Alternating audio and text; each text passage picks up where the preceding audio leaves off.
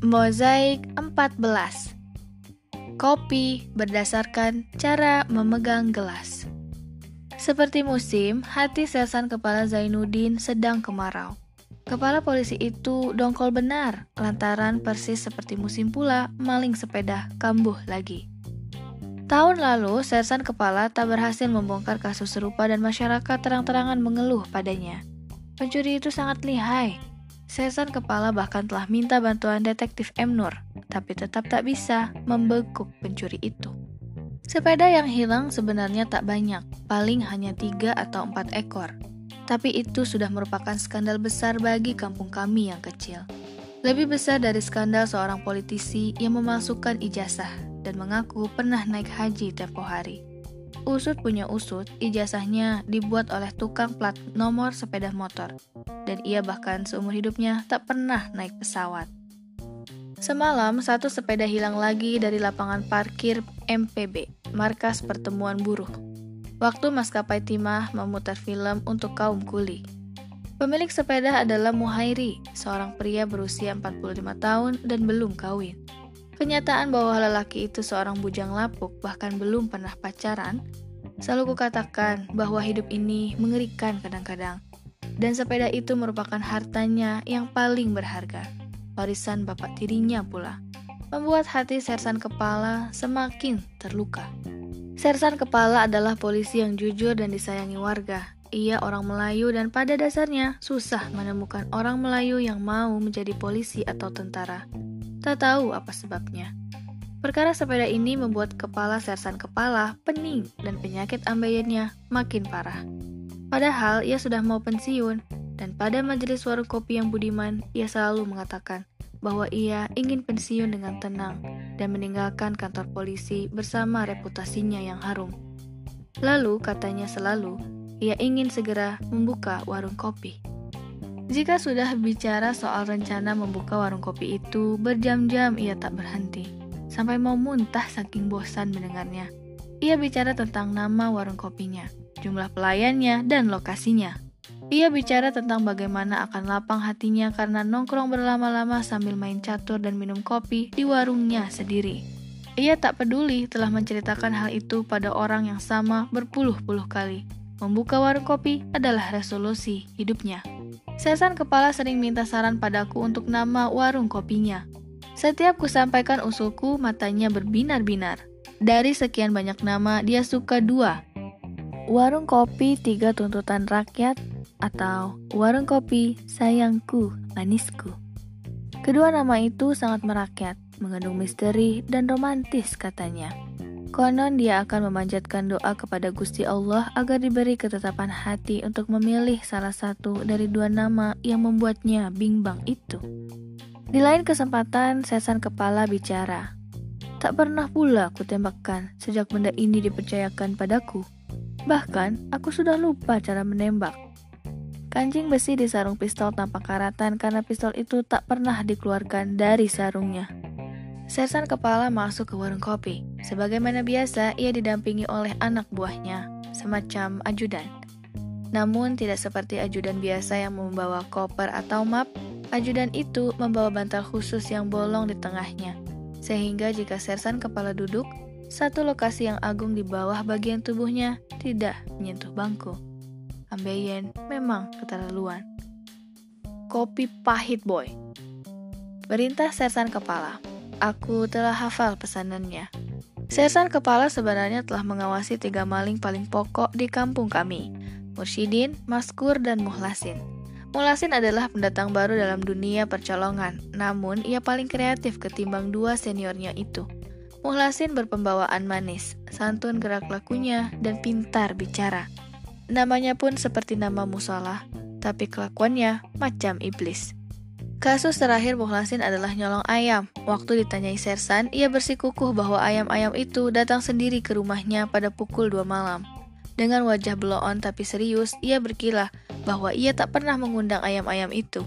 Seandainya ajudan tidak menemukan bahwa kunjungan ayam ke rumah Muhlasin telah beberapa kali terjadi, Sersan kepala hampir saja percaya pada alasan Muhlasin. Akhirnya, Muhlasin kena kurung sebulan lalu kena wajib lapor setiap Senin pagi. Dalam perkara sepeda ini, Sersan Kepala menemui jalan buntu. Ketiga orang itu telah ia selidik, tapi masing-masing punya alibi yang kuat. Muhlasin mengatakan pada Sersan Kepala bahwa ia telah insaf. Sersan Kepala percaya. Ia sampai mengusap-usap pundak maling kecil itu. Waktu Sersan Kepala dan ajudan masuk ke warung kopi tadi, ketika Brahma Corah itu sudah ada di dalam. Musyidin dan Maskur gelisah. Mulasin tenang saja. Buat apa gelisah kalau tidak berbuat? Sersan kepala tak memedulikan mereka dan mulai membual soal rencananya membuka warung kopi pada orang-orang Tionghoa dan orang-orang sawang sahabatnya. Sementara itu, aku mengamati tiga sekawan itu. Kulihat cara mereka memegang gelas. Meskipun tampak paling tenang, aku langsung tahu bahwa Muhlasinlah yang semalam meraup sepeda yang bukan haknya dari pelataran parkir MPB. Namun, aku tak boleh berpanjang mulut padanya, sebab teori menilai orang dari caranya memegang kelas kopi sama sekali tak bisa dipertanggungjawabkan.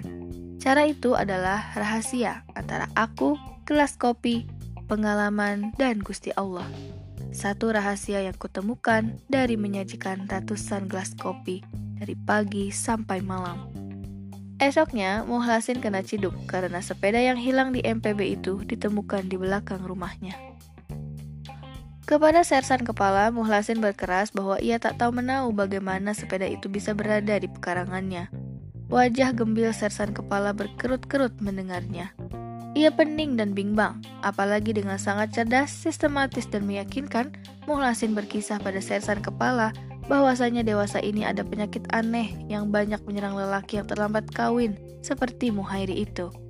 Yaitu, saking merana hidup mereka, mereka bangun dari tempat tidur, lalu bersepeda dalam keadaan tidur. Dengan cara itulah, kata Muhlasin, mungkin sepeda itu sampai ke rumahnya. Pemiliknya sendiri yang meninggalkan sepeda itu di sana, Pak Cik. Dia pulang lagi ke rumahnya, kembali ke depannya. Semuanya ia lakukan dalam keadaan tidur. Sersan mengangguk-angguk takzim dan mengatakan pada Muhlasin bahwa hal-hal yang berbahaya memang bisa terjadi pada mereka yang terlalu lama hidup membujang.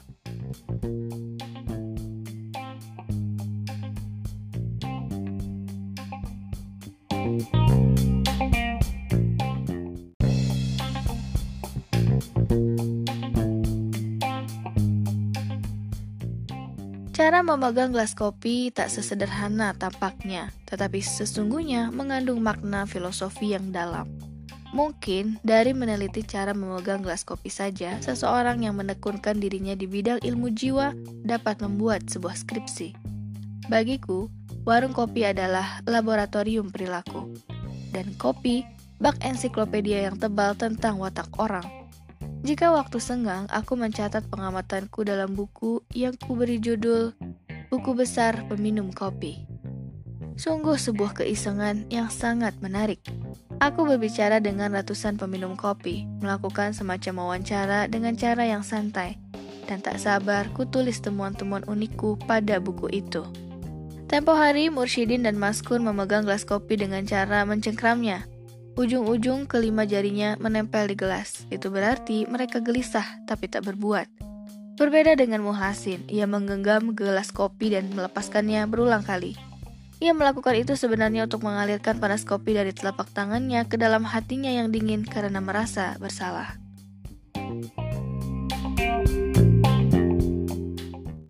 Pegangan tangan di bawah gelas kopi menceritakan hal lain, yaitu tentang kematangan pendirian dan kebijakan bersikap. Semakin ke atas, semakin besar maknanya.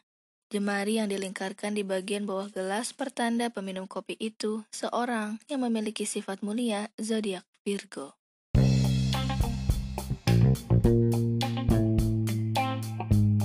Mereka mengidolakan Mahatma Gandhi dan terinspirasi oleh Nelson Mandela. Mereka adalah pria-pria tenang yang bisa diandalkan.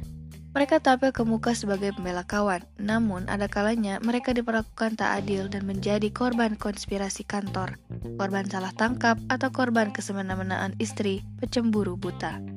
Mereka yang memegang gelas kopi dengan ujung jempol dan ujung jari tengah saja di bagian tengah gelas, pertanda menderita karena cinta yang bertepuk sebelah tangan. Ke atas sedikit, mereka menjepit gelas kopi dengan jari telunjuk dan jari tengah. Kedua jari itu sejajar. Lalu, pada sisi gelas sebaliknya, dengan jari manis dan kelingking adalah satu tindakan bodoh. Sebab akan membuat gelas tertungging dan kopi tumpah. Namun ketidakseimbangan itu mereka tegakkan dengan ujung jempol. Orang-orang ini ingin aspirasinya didengar dan kemampuannya diakui. Mereka menuntut persamaan dan ada kalanya ingin dibelai-belai. Perempuan peminum kopi selalu memegang gelas dengan cara seperti itu. Semakin ke bagian atas gelas, pegangan semacam itu merefleksikan gengsi dan mengandung makna politis. Itulah gaya anggota DPRD memegang gelas kopi. Karena hanya dengan cara begitu mereka bisa memamerkan cincin batu akik besar mereka.